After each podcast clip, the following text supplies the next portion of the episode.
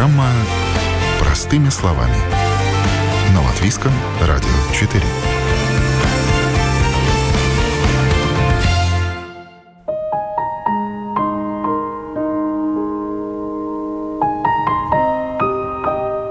Когда работаешь со смертью, начинаешь ценить жизнь. В сфере ритуальных услуг это повторяют часто, потому что видят каждый день, как люди прощаются с теми, с кем еще вчера шутили и говорили по телефону, как не хотят отпускать тех, кому еще не все сказали, и как спрашивают, почему ушел тот, кому еще жить да жить. Это программа «Простыми словами». С вами я, Яна Ермакова. И сегодня о тех, кто провожает в последний путь. Кто они? Как и чем помогают в это непростое время –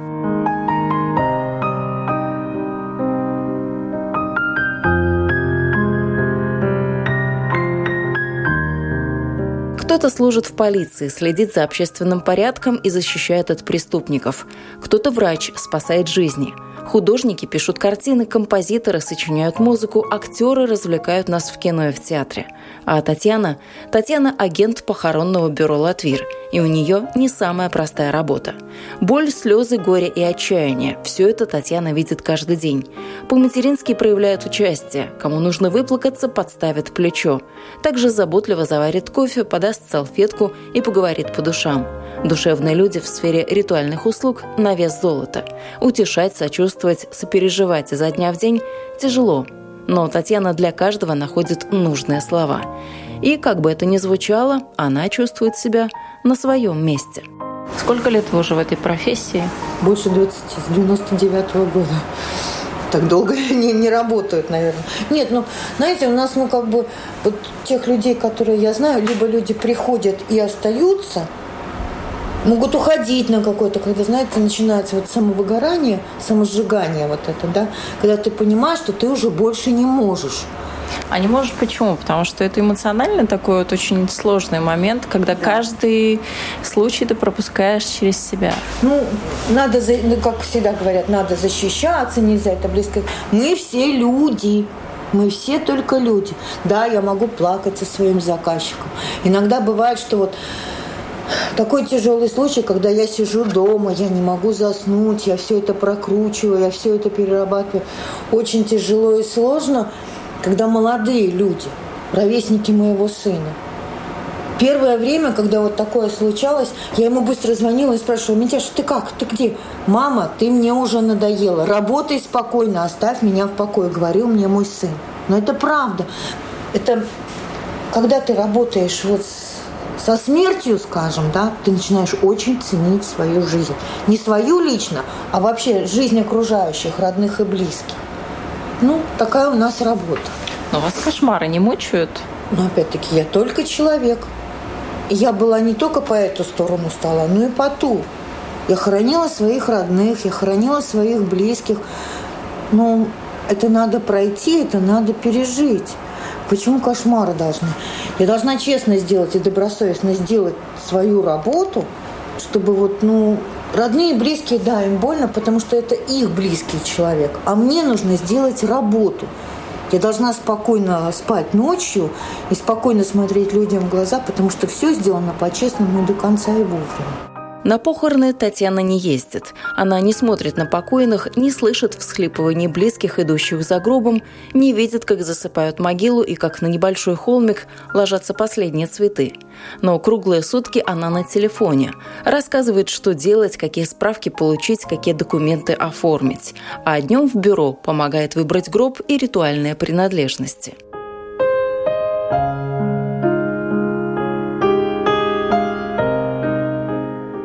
Когда человек э, думает, э, как ему последний этот момент оформить, конечно, он хочет все лучше, если есть на это ресурсы, если есть на это финансы. Выбор гроба, как он происходит? Приходят люди, я им объясняю, гробы у нас только деревянные. У нас на самом деле нету фанеры, нету картона, у нас только деревянные гробы. Есть подешевле, скажем, но они тоже деревянные. Драпированные тканью, показываю образцы, выбираем ткань. Вот из этих гробов смотрим в каталогах, выбираем. Из этих это нужно нашим радиослушателям пояснить. Я сижу напротив меня, ну, наверное, штук больше десяти, самые разные, разного цвета, разного дерева, с разной фурнитурой. Ну, это, это которые чаще всего заказывают люди, да, потому что пришли, скажем, похороны завтра. Такой гроб за 2-3 часа не сделать. Его нужно, мало того, что вот эту основу сделать, он должен лакироваться, он должен краситься. Все это долгий-долгий процесс, а людям надо срочно. Поэтому вот то, что стоит, это в доступности сегодня, здесь и сейчас. Мы можем предложить еще из каталога. То есть вот такой же, только с другой фурнитурой. Вот такой же, только другого цвета, скажем. Потемнее, посветлее и все. У людей должен быть выбор.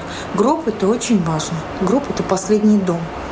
Я всегда говорю, что вы можете там венок подешевле, поменьше, может, страусик или срезные цветы, но гроб он должен быть достойным, хорошим. Если кто-то хочет что-то внутрь положить? Пожалуйста. Пожалуйста, иногда бабушки очень хотят там какие-то свои со времен молодости, там, может, маленький носовой платочек. Бабушки иногда складывают даже расчесочка, помадка, духи. Все это в косметичке, и она хочет взять с собой это. То есть при жизни она кому-то это сказала, что да, я хотела? Да, да. Однажды я видела, но это я только начинала еще работать, однажды я видела бабушкино завещание, причем это не касалось имущества, это касалось именно похорон. это было четыре листа. Формата А4. Формата А4, исписанные мелким почерком. Бабушкой было предусмотрено все. Бабушка крючочком связала себе шляпку, связала себе там какой-то воротничок и перчаточки. И она завещала это взять. Она сказала, кому, вот список тех, кому нужно сообщить. Но я говорю, что это, это было серьезно. Вот эти листы, и мы сидели, читали, и все это по пунктам делали. Вот так бывает. Ну и кроме того, родственники иногда хотят там очки положить, например. А почему нет? Да, когда там хотят там э, алкоголь положить и сигареты – Пусть это остается на, на совести родственников. Мне это не нравится. Батюшка, любой батюшка сразу воспротивится и скажет, уберите. Я просто опускаю глаза тогда в свои бумажки. Говорю, делайте, что сочтете нужным. А говорят, ничего на тот цвет не возьмешь. Возьмешь. В гробу карманов нет. И это не душа забирает, это просто мы кладем в гроб. Кладут иногда кроссворды, ручки, книги любимые. Ну вот, вот э, про платочки и духи это уже, это уже как, как, как традиция. Очки обязательно, расческа обязательно. Ну, всяко бывает. А телефон не кладут? Ведь есть же у нас такой какой-то страх, э, стереотип, опять-таки, ну, что может, а вдруг что? Может, и кладут, я этого не видела, но здесь это не обсуждается. Потому что про платочки, помадки там, и вот, вот там книгу, авторучку любимую, вот это мы разговаривали, а телефоны вот как-то я особо с этим не сталкивалась. Важно ли, какого размера человек, какого размера группа? Потому что, ну, все мы разные. Кто-то большой. Да, да, безусловно. И мы всегда спрашиваем рост, вес. Ну, по крайней мере, вес не всегда знают, как их определить. Там, да? Ваша, скажем, там 64 килограмма. Но это, это восприятие может быть и 54. Да? Это важно. Всегда спрашиваем рост, вес, по крайней мере, размер одежды.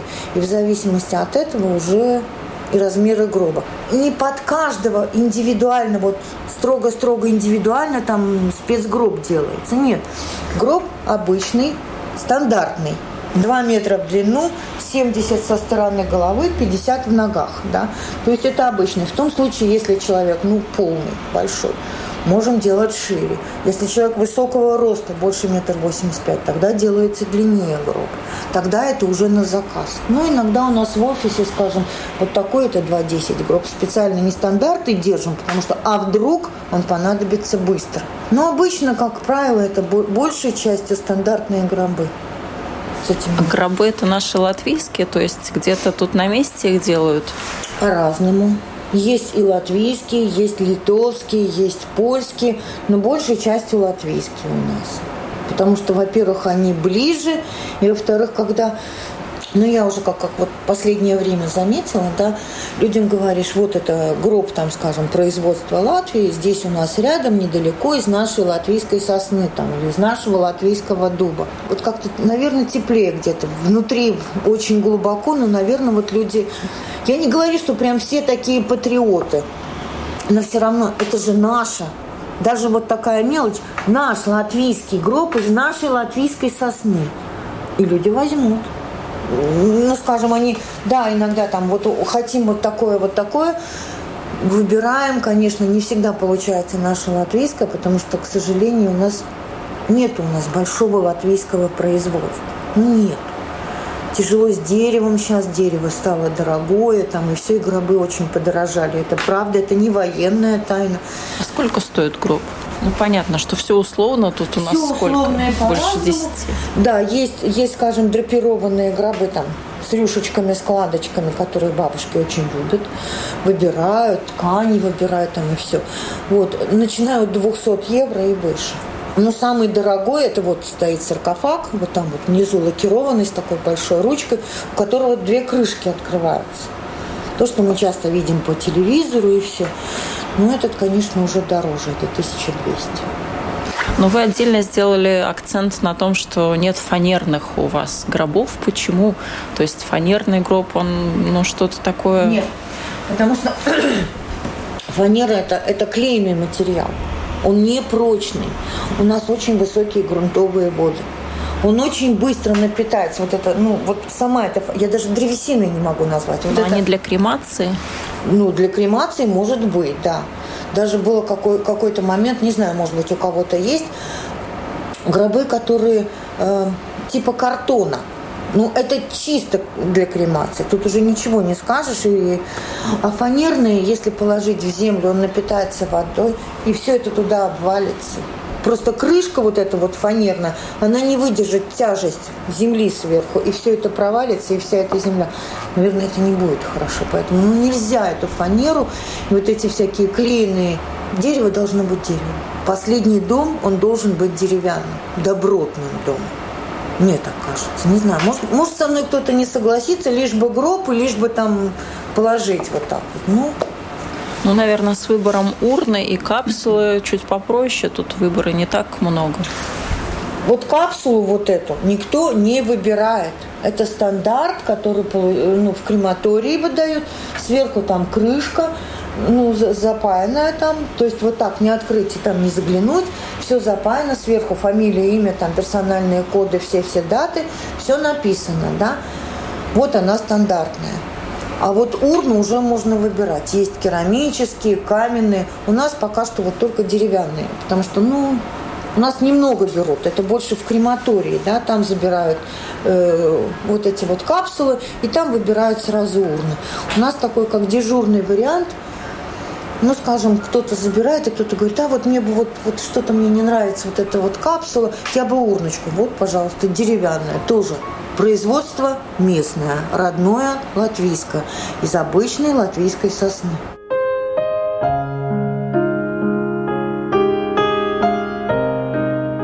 Странно вот так вот рассуждать о гробах, как будто это самый обычный повседневный предмет мебели, такой же, как стул, кровать или шкаф. Этот качественный, этот красивый, этот дешевле, а в этом, наверное, удобнее – какой выбрать, лакированный или матовый, местный или заморский из каталога?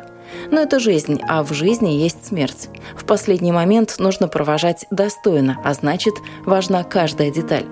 Людям хочется запомнить близкого человека спокойным, безмятежным, как будто он уснул не вечным сном, а просто прикрыл глаза и прилег отдохнуть на пару минут.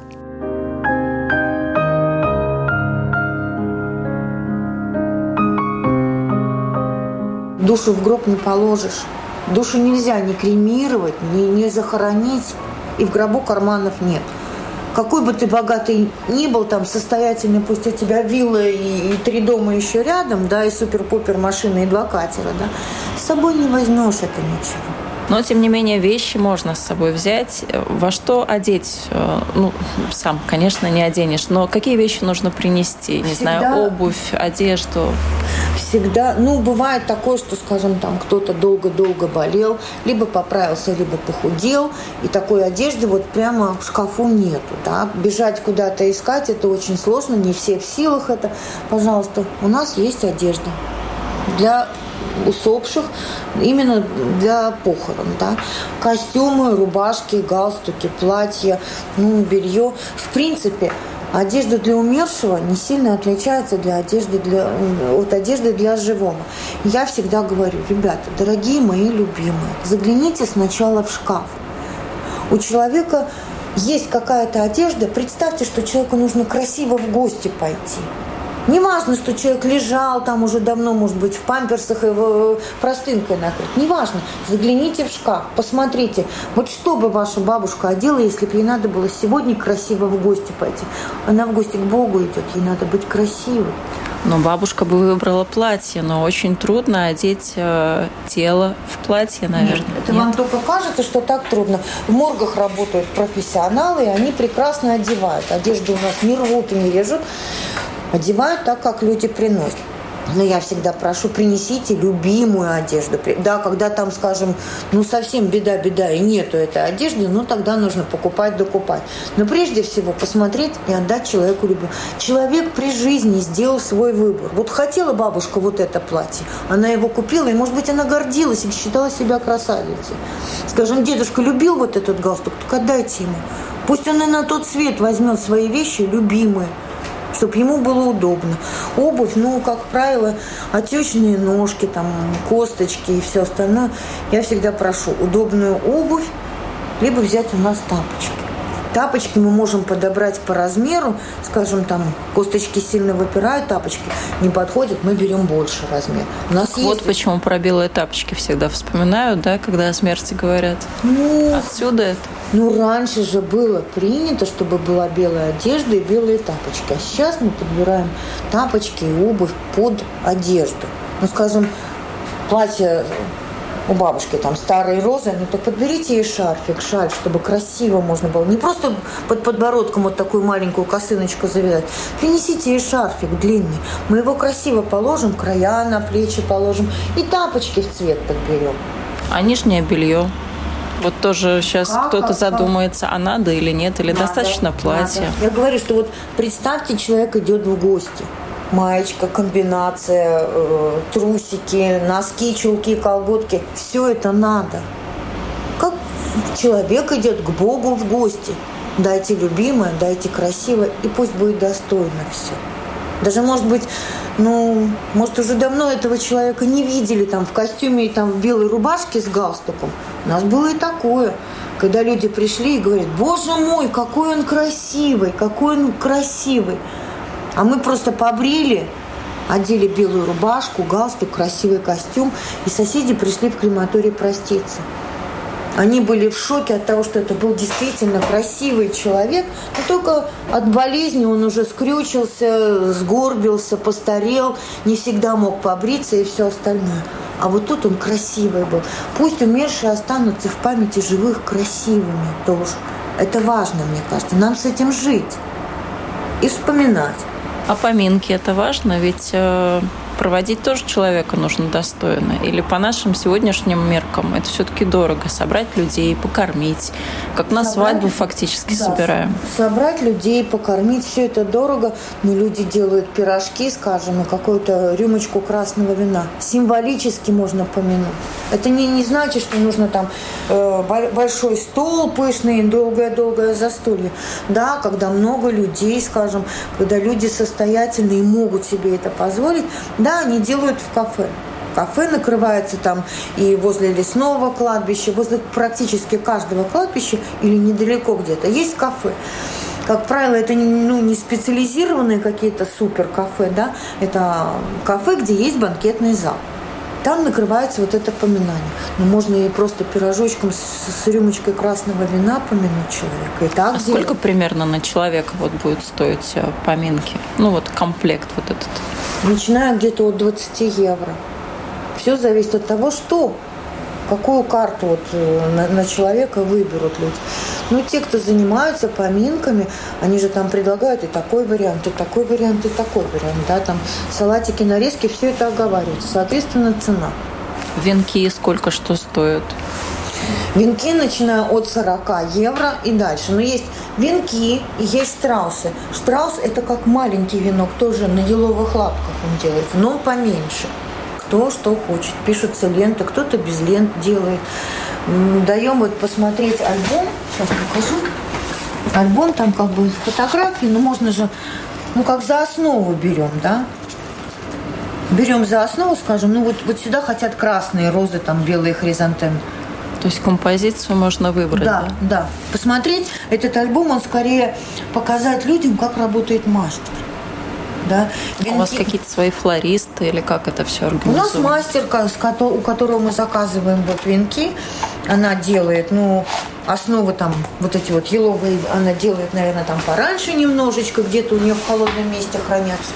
Ну, а венки на похороны, это люди без без режима сна и жизни, да, то есть они должны в 3 часа, 4 часа утра встать и начинать там уже вот, крепить эти цветочки. Лента должна быть написана вчера, основа еловая должна быть сделана позавчера. Я прошу прощения. Алло, алло, Пашка, я тебе перезвоню попозже. Извини, пожалуйста. У вас даже мелодия на телефон, да, такая соответствует моменту. Мне пытались тут и закачать что-то, и э, когда мне сын поставил «Короли ночной Вероны», я была в шоке вообще. Представляете, сидят скорбящие роны, э, родственники, да, а у меня тут «Короли ночной Вероны». Ну, мне нельзя напугать этих людей. Вот если грохнет тут неизвестно какая музыка, музыка должна быть, ну, для души, чтобы не пугать никого и чтобы Музыка дает человеку крылья. Нельзя пугать человека нельзя убивать этой громкой музыкой или вообще его вот добить очень печальной музыкой. Нельзя искусственно создавать вот эту боль и печаль внутри человека. Этого у нас достаточно и так.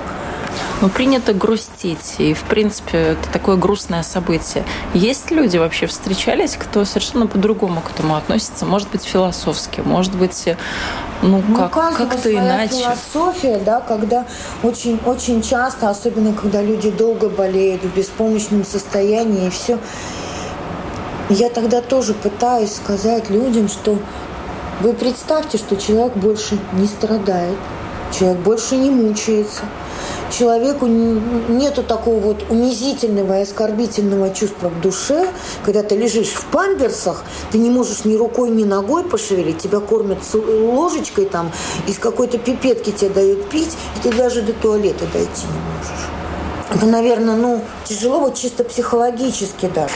Физически мы не говорим, тут это даже не обсуждается. А чисто психологически, если человек при памяти, и вот этот памперс пережить, мне кажется, это безумно тяжело. Я всегда людям говорю, вот представьте, что у него больше ничего не болит, он не страдает, он не мучается. Он не ждет, когда ему поменяют памперсы, когда ему дадут водички. Он свободен. А душу нельзя ни кремировать, ни, ни, ни похоронить. А душа, она вокруг нас. Вот смотрите, живите по-людски. Когда люди отсюда уходят, я говорю, да, дайте покой своим умершим. Для того, чтобы им там было спокойно, живите хорошо здесь. Будьте здоровы, любите своих близких, празднуйте. Пусть ваши умершие посмотрят там сверху. О, у моих сегодня все хорошо. И им тоже будет спокойно. Они там будут жить, своими делами заниматься, если мы не будем их тревожить. Для этого мы должны хорошо жить в мире, в согласии, быть здоровыми, чтобы у нас в доме достаток был. Достаток – это не когда много, а когда достаточно. Когда уходят люди, я всегда им это говорю, дайте покой умершим. Дайте покой. Живите хорошо, будьте счастливы. С Богом в душе, с царем в голове и с крыльями за спиной. Легко сказать, но трудно сделать, когда слезы душат, а эмоции переполняют. И чем человек был ближе при жизни, тем сложнее после смерти. Отпустить не минутное дело. Горе не лечится, оно проживается. И на это нужно время.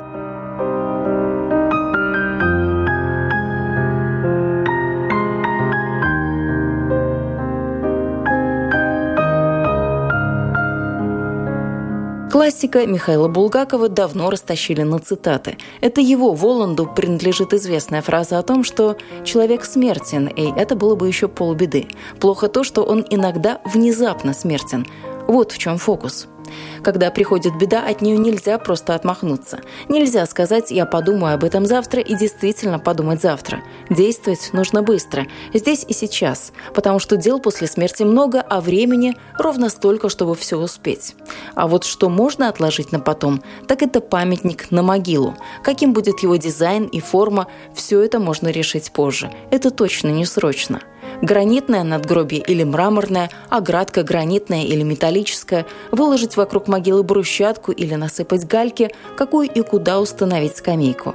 Это все точно может подождать.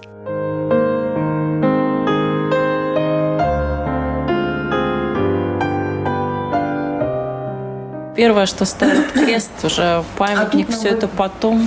Нет, выбирать там не приходится, скажем, человек крещенный православный, значит православный крест. В зависимости от вероисповедания. И на новых кладбищах, когда делается ну, новое захоронение, там обязательное требование, обязательно должна быть табличка на крест. Табличка, ну вот такая. Да, металлическая, да, да, да, да вижу. Но они разные, да, там из пластика есть, металлические. Ну, у нас вот такие, да, фамилия, имя умершего человека. Объясню почему. Когда родственники за гробом, за машиной прошли, а потом пришли через какое-то время, и вокруг уже новые захоронения, очень тяжело найти это место. Никто не говорит, что кто-то забыл, кто-то не помнит. Они все помнят. Просто очень тяжело сориентироваться на новых кладбищах, где каждый день идет захоронение. Каждый день в новом секторе. Хоронят, хоронят, хоронят. И получается, сегодня пришли на похороны, была крайняя могилка, а придут уже на 9 дней положить. И это будет уже где-то в середине сектора могилка. И поэтому обязательно кладбище требует, чтобы была табличка. Фамилия, имя. Могила не должна быть безымянной. Ну, скажем, на старых кладбищах, где памятники уже есть, да, не всегда обязательно крест ставить. Иногда там бабушки и дедушки, они даже делают, ну, на памятнике уже гравировку, свою фамилию, имя, остается только дату догравировать. Вот. Ну и тогда зачем крест? Когда кресты ну, уже на памятниках есть. В новом секторе, на новом месте обязательно. Ну, сначала вот этот деревянный крест, а потом уже через какое-то время гранитный памятник. Да, да, да, да. Обязательно. То есть год должен пройти или как? Ну, сейчас я смотрю, вот я езжу мимо Балдырайского кладбища, там, по-моему, уже через 40 дней начинают памятники ставить. Я всегда людям объясняю. А должен же осесть грунт. Да, да. да. Вот дайте осесть грунт, ну, чтобы он осел там нужно подсыпать будет, потому что э, осадка, усадка будет, да. Если поставить памятник или нагробник раньше, все это будет осаживаться. Во-первых, это может треснуть, потом надо все это демонтаж делать и подсыпать песок. Зачем? Не надо. Лучше пусть постоит временный крест, год постоит. Креста хватит и на два, и на три года. Никуда он не, не, не денется, не, не рассыпется. Он может постоять. Дайте только время усесть грунту. И тогда уже поставить и основательно все сделать. Раньше всегда ставили через год. Ну, сейчас у людей разные взгляды, разные, разный подход к этому.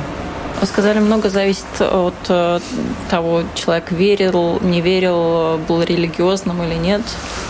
Ну, это не, это не очень много зависит, потому что в любом случае, если это новая могила, свежая, да, то обязательно должен поставить, быть поставлен крест. Ну, листва сыпется, там снег идет, но это же не может быть просто какой-то холмик, да? Это должна быть могила. Могилы всегда в поле, когда людей хоронили, воинов, когда хоронили, всегда ставили кресты. Могила должна быть с крестом. Ну и в зависимости от вероисповедания, соответственно, форма креста. Православный, католический, лютеранский – хорошо. Человек неверующий, решительно против там вот всей этой символики, хорошо, пожалуйста, вот табличка на подставке вот там стоит, да, на ножках просто. Точно так же пишем табличку, крепим на вот эту подставку и ставим. Могила должна быть именная, не безымянная, именная, фамилия, имя, фамилия, имя, либо фамилия, имя, отчество и дата смерти, дата рождения. А другие ритуалы, которые сопровождают вот эту похоронную церемонию? скажем, отпевание, ну, скажем, у православных э, отпевание можно, может начаться в церкви и закончиться на кладбище, когда батюшка там, может быть, с певчими провожает на кладбище.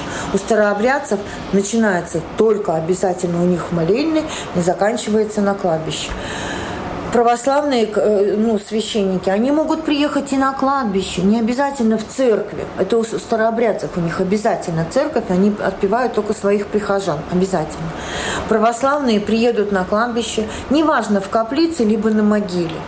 Они это сделают. Католики, лютеране, все то же самое сделают. Это в зависимости от пожелания родственников и, может быть, от завещания усопшего человека. Но если, если скажем, э, гражданская панихида, это может быть чтец, который будет там читать стихи, рассказывать биографию, может быть чтец и музыка. Музыка классическая, ну, если это музыка, с, ну, скажем, с, э, музыка заказывается и священник, то тогда духовная музыка, церковная музыка играет. Легких похорон не бывает. Уход близкого не просто пережить. Не просто об этом и говорить. Но говорить нужно. А значит, к этой теме мы еще вернемся. Вы слушали программу «Простыми словами». Я, Яна Ермакова. На этом на сегодня прощаюсь. Всего доброго и до новых встреч в эфире.